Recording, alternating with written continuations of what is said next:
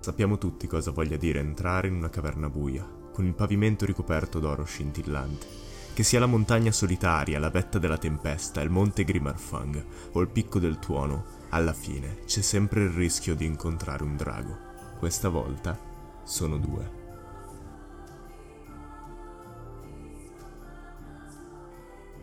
Ciao a tutti, sono Giada e sono qui con Emilio Ciao!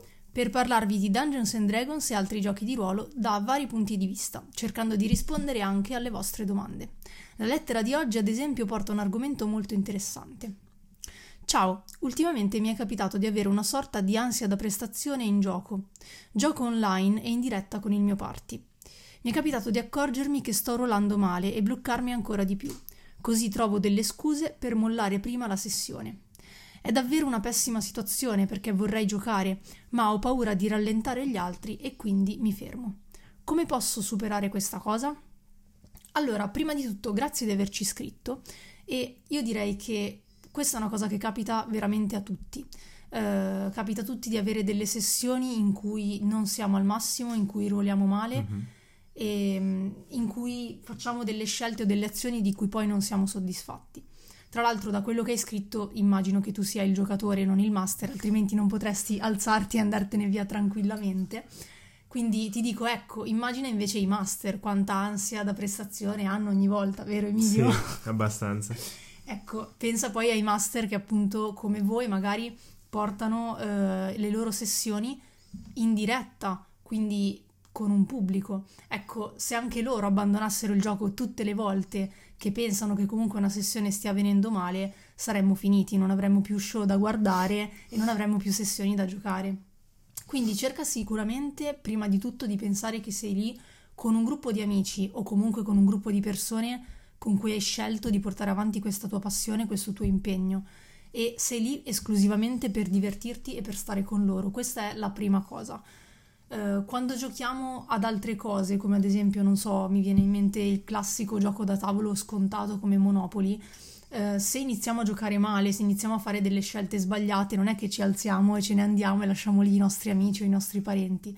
Eh, lo stesso vale per i giochi di carte o per gli scacchi. Certo, magari, visto che Emilio fa no con la testa, eh, magari può capitare, certo, però in quel caso veramente significa essere frustrati al massimo, cioè sei lì per divertirti. Se te la prendi così tanto perché il gioco sta andando male da alzarti e andartene via sbattendo il tavolo per terra, forse ci sono altri problemi dietro.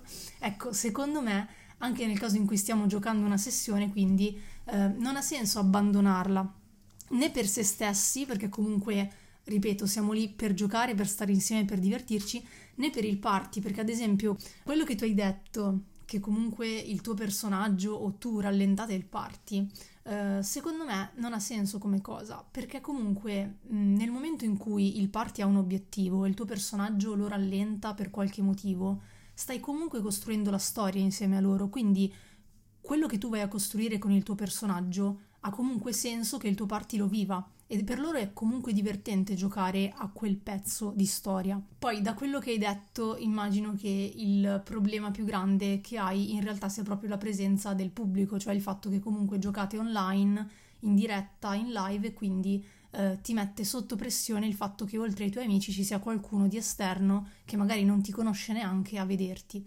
Ecco, secondo me allora è questo il problema su cui riflettere, cioè se eh, è la presenza del pubblico che ti mette sotto pressione e che ti fa pensare che ogni sessione che stai giocando sia sbagliata, dovresti parlarne con il tuo party e proporre o di fare in modo che giochiate soltanto a telecamere spente, oppure nel caso in cui loro vogliano continuare a giocare con le telecamere accese, proporre magari di fare due campagne di- diversificate, cioè magari portare avanti eh, questa campagna a telecamere spente per conto vostro e loro potrebbero iniziare una nuova campagna a telecamere accese.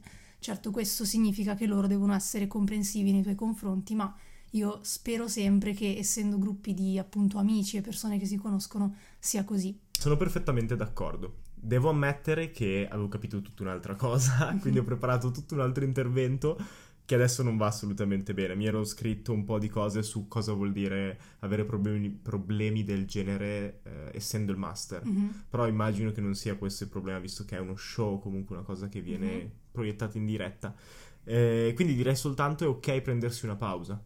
Mhm. Eh, perché è capitato a me, per esempio, con altri progetti che avevo, che ti viene da dire no, devo andare avanti, devo andare avanti, devo andare avanti perché non posso far saltare un'uscita. Mhm. Ok.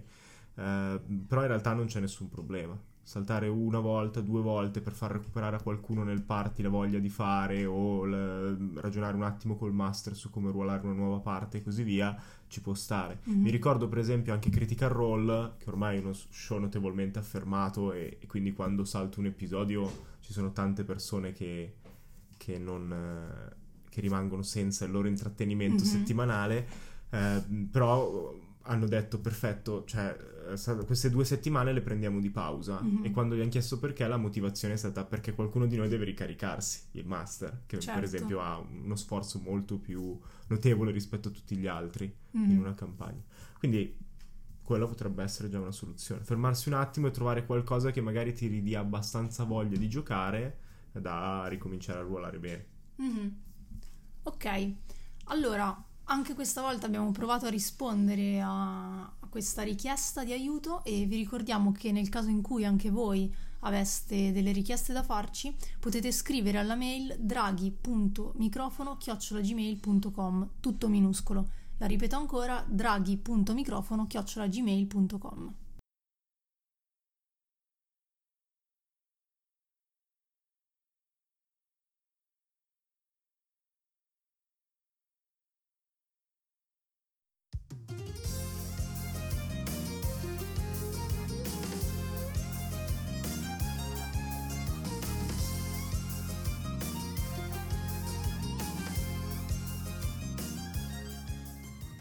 È giunto il momento di fare un po' di pubblicità a qualche fantastico sponsor che ha deciso di sostenerci. e che ancora non abbiamo. Se avete delle pagine o delle aziende che volete pubblicizzare in questo spazio, non esitate a scriverci. E otterrete degli spot pubblicitari super cringe firmati dai due draghi al microfono. Nel frattempo, se volete sostenerci, basta scaricare il podcast e consigliarlo ai vostri amici. Esatto. Per scriverci invece la mail è, così lo ripetiamo, draghi.microfono-gmail.com Tutto minuscolo, tutto attaccato. ok? Quindi draghi.microfono chiocciolagmail.com Esatto.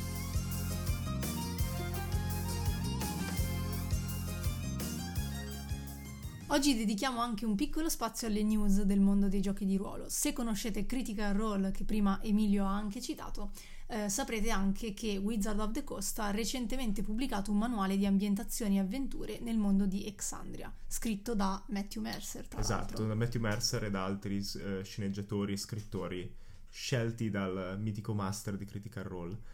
Ehm, parleremo, è vero, parleremo del- della Explorer's Guide to Wildmount. Mhm. Ehm, più che delle news, devo già dirtelo Giada, Ok. visto che non hai letto il pezzo che ho scritto. Ok, Sembrerà una pubblicità, ok. perché sono troppo fanboy Critical Role e quindi non è che sia riuscito a rimanere abbastanza neanche lontanamente obiettivo quando le ho scritte. Perfetto. Però comunque, Questa non è Ehm, una recensione onesta. eh, no, non è di sicuro una recensione onesta, non ci hanno neanche pagato per farla, però quindi non c'è nessun conflitto di Va interessi, ok? Allora, per chi non lo sapesse, Critical Role è uno show eh, portato da eh, sette eh, doppiatori e attori statunitensi su Twitch, in cui ormai da due campagne che giocano a D&D eh, ogni eh, settimana, una volta a settimana, Ehm, E, questo è il primo manuale ufficiale, cioè che viene Mhm. pubblicato effettivamente da Wizard of the Coast e non da loro separatamente. E devo dire che è uno dei manuali più belli usciti per la quinta edizione. Ok. Eh, e non soltanto per la qualità dell'opera, ma perché nelle sue 300 pagine presenta un nuovo- una nuova ambientazione, Mhm. l'intero continente di Wildmount, dove, sta, eh, dove stanno giocando l'attuale campagna di Critical Role. E ristampa varie razze, sottoclassi, inserisce nuove sottoclassi, addirittura un nuovo tipo di magia. Mm. Eh, e non solo questo, ma c'è una grossa parte del manuale che è dedicato ad avventure Ah, che si Perfetto. possono giocare ad ogni livello in Wildmount. Quindi da eh, diciamo che a livello di costo-benefici Mhm. del manuale eh, guadagnate un sacco per quello che spendete. C'è dentro Mm. un sacco di, di- di materiale utile per iniziare una campagna. Ed è necessario perché Wildmount è un nuovo continente, una nuova Exandria, è una nuova ambientazione inventata da Matthew Mercer per lo Mhm. show e quindi non è nella tradizione di D&D. Quindi ha tutti questi strumenti per riuscire a far iniziare chiunque, anche chi non, non segua lo show mhm. e non sia un appassionato. Ci sono una marea di dettagli interessanti di cui vorrei parlare, ma mi sono limitato a due o tre per Mhm. tenere queste news il più corte possibili. Grazie. Ehm, la prima è la maniacale attenzione che Matthew Mercer ha messo nel costruire la politica Ok. del continente. Quindi ci sono varie nazioni, varie nazioni che sono pronte a saltarsi alla gola a vicenda e sono eh, definite nei minimi dettagli fino al- alla casata regnante, i consiglieri della casata regnante, Mhm. varie fazioni politiche all'interno del governo. Quindi se vi interessa una campagna del genere, di sicuro questo manuale fa per voi. Non mancano però anche oggetti magici, misteriose invasioni di demoni e favolosi tesori nascosti in oscuri dungeon, quindi c'è un po' per chiunque. Mhm. Eh, la cosa più interessante però è che ogni ambientazione ha un piccolo aggancio narrativo per iniziare una, cam- una campagna, una missione in quel luogo. Quindi Mhm. tutto il manuale è fatto di questi piccoli suggerimenti e queste piccole idee per i dungeon master e i giocatori. Ehm, quindi se, se vi piace e se volete avere una nuova eh, ambientazione per D&D o inserire cose nel- nella vostra campagna già in corso, dategli un'occhiata. Figo. E quando è che noi giocheremo una campagna in Alessandria? e se- in realtà io preferirei prossime costruire una mia ambientazione. Oh, quindi... quindi... cosa compri affari? Ma Perché sono belli sugli scaffali. Va bene.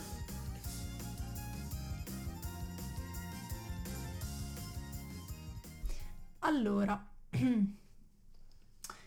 ma siamo arrivati all'argomento centrale di oggi, ovvero come gestire gli errori al tavolo di gioco. Proviamo a parlarne sia dal punto di vista del giocatore che dal punto di vista del Dungeon Master. Ti proporrei di iniziare. Va bene. Ehm, allora, intanto io mi occuperai soltanto di un certo tipo di errori. Mhm. Perché degli errori tecnici e di come risolverli si trova abbastanza manuale online. Quindi se avete creato un incontro troppo difficile o un oggetto magico troppo potente, ci sono soluzioni e se cercate su Google le trovate. Quello di cui parlerei è degli errori narrativi. Ehm, perché comunque sono più complicati da gestire e spesso ti mandano nel panico come Dungeon Master. Mhm. Se uno dei personaggi, uno dei giocatori si rende conto, ok, ma mi avevi detto che quel personaggio era morto e tu sei lì che dici, oh shit, e adesso cosa faccio? Ehm, e quindi mi concentrerei su, su questo tipo di errori, Mhm. ok? Quando una parte della vostra trama entra in contraddizione con una parte dell'altra.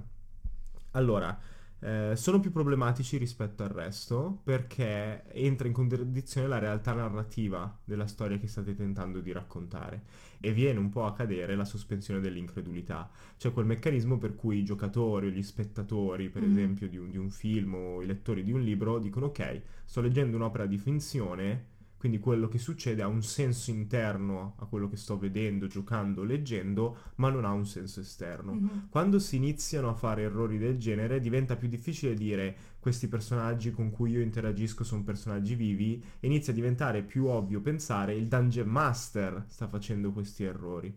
Quindi mentre se per tutti gli altri errori suggerirei ammettetelo.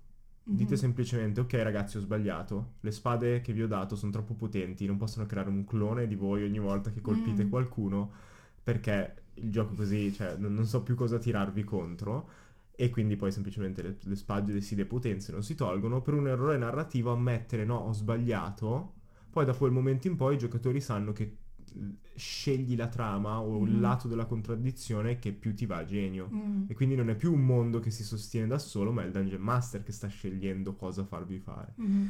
quindi il mio suggerimento è prima di tutto lasciateli discutere tra loro mentre valutate il vostro errore dal vostro punto di vista è evidente che è un errore Mhm. dal loro punto di vista non è così evidente. Se si è stati bravi a sbagliare e quindi lo si è fatto con una certa coerenza, potrebbe essere un NPC che gli ha mentito, Mhm, potrebbe certo. essere un personaggio che è stato ri- riportato in vita da un antagonista e quindi loro avevano ragione a pensare che fosse morto e adesso è risbucato fuori perché c'è un necromante che sta iniziando a lavorare alle vostre spalle. E quindi possedete il vostro errore e tentate di tirarvi fuori- tirarci fuori qualcosa che abbia senso a livello narrativo. Ovviamente se vi prende completamente eh, alla sprovvista avrete bisogno di un attimo per ricalibrare la storia su questo, su questo problema Mhm. e risolvere l'errore. Quindi suggerite di fare una pausa Oppure fate succedere qualcos'altro, magari un incontro casuale, in modo tale che i personaggi non abbiano tanto tempo per pensarci al momento. Oppure fate dire qualcos'altro all'NPC che sposti la discussione. Mhm. Soprattutto se l'errore è su un punto principale della trama che vi servirà più avanti. Datevi tempo per ragionare, Mm. ok? Poi un'altra cosa importante, secondo me, parlando degli errori, è capire cosa non è un errore per un Dungeon Master. Mhm. Se i tuoi giocatori capiscono la trama, non è un errore. Mhm. No? Sono stati loro bravi che hanno unito i puntini. Magari era troppo ovvia, però non è un errore. Mhm. Ok. Certo. Non è un errore se le cose non vanno come avete previsto. È normale. Magari Assolutamente. e magari qui è meglio ammetterlo, no? Scherzando dicendo "Aspettate un attimo, il mondo è ancora in caricamento perché non mi aspettavo minimamente questa parte". Barovia.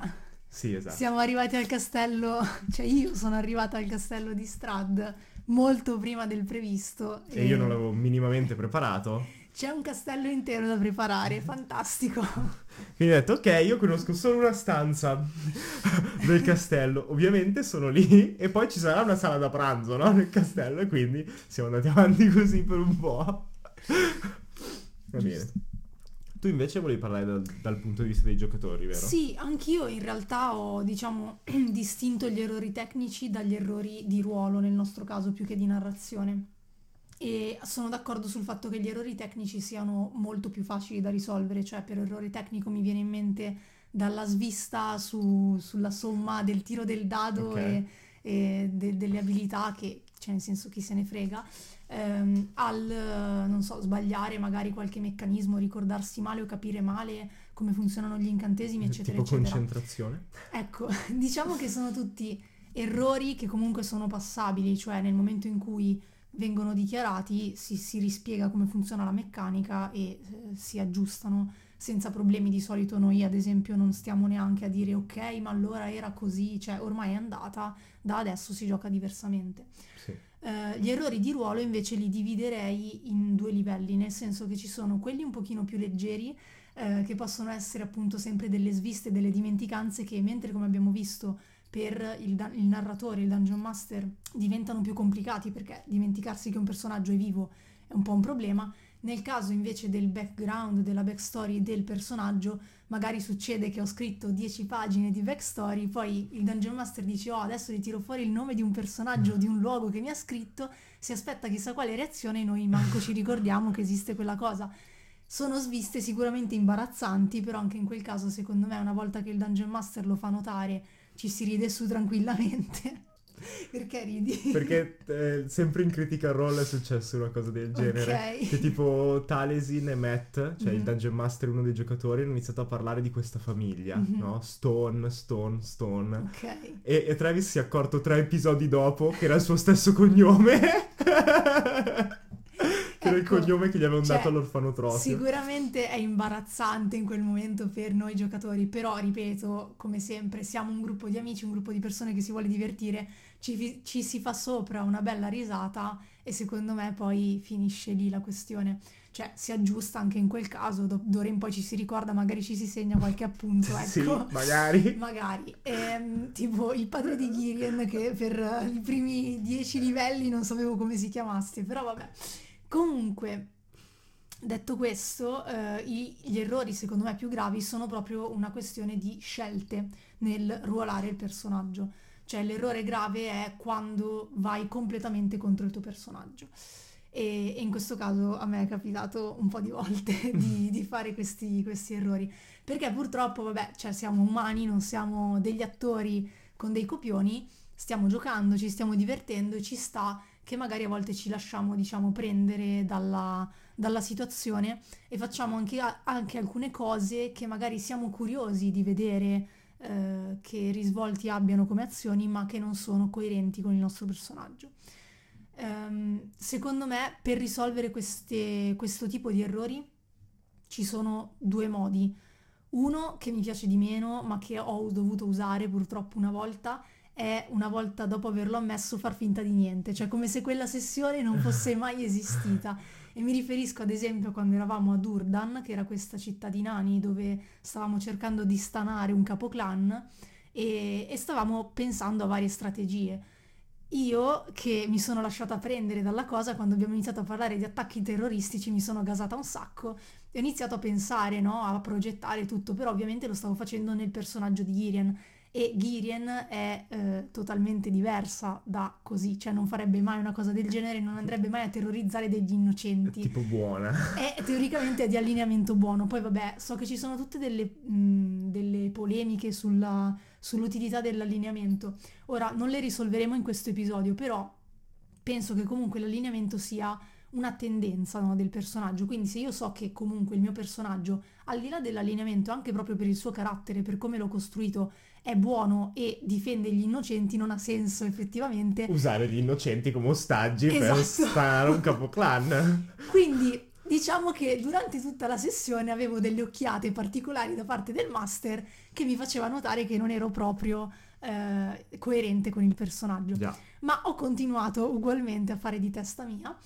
Alla fine della sessione il master mi ha giustamente fatto notare che eh, nel caso in cui avessi voluto continuare su quella linea avrei dovuto anche cambiare allineamento, cioè a Girien evidentemente stava succedendo qualcosa per qualche oscuro motivo e quindi si stava avvicinando almeno eh, alla neutralità, se non poi alla malvagità. Questa cosa ovviamente mi ha fatto molto riflettere, nel senso che inizialmente ho cercato di, diciamo, eh, di giustificare le mie azioni, mi sono accorta che effettivamente avevo sbagliato su tutta la linea e quindi una volta che l'abbiamo ammesso, in realtà poi abbiamo fatto finta dalla sessione dopo che Ghiri non avesse mai fatto quei discorsi, no?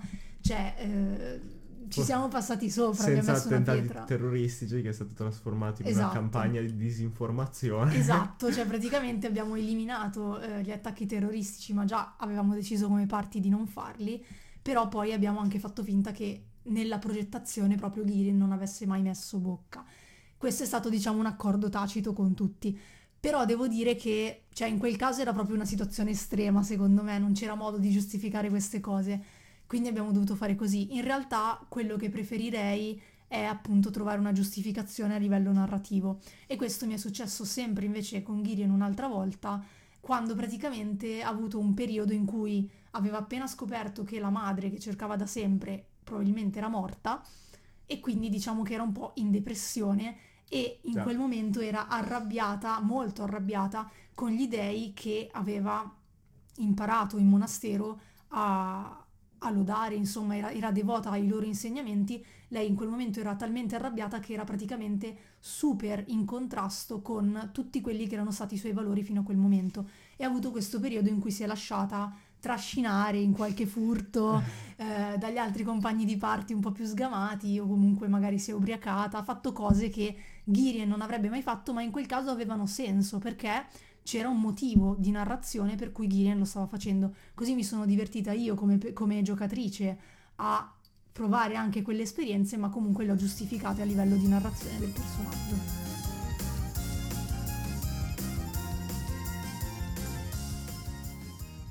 Ad ogni puntata vi lasceremo con un indovinello che può essere un rompicapo o una domanda sulla lore di D&D. Vi ricordiamo che per vincere il titolo di Dragon Orario dovete essere i più veloci a rispondere sempre alla nostra mail draghi.microfono chiocciolagmail.com la ripeto draghi.microfono chiocciolagmail.com o sempre sul profilo eh, Instagram di Giada trattino basso dice trattino basso. Vince chi risponde non solo correttamente ma anche più velocemente quindi mi raccomando tirate su iniziativa. Non è un mostro che incute paura, anzi sembra una vittoria sicura ma la via dell'avventuriero è dura e a volte conviene salvarsi l'armatura. Aspettiamo di sapere le vostre risposte per eleggere il dragon orario. E soprattutto vi aspettiamo alla prossima puntata. Non mancate!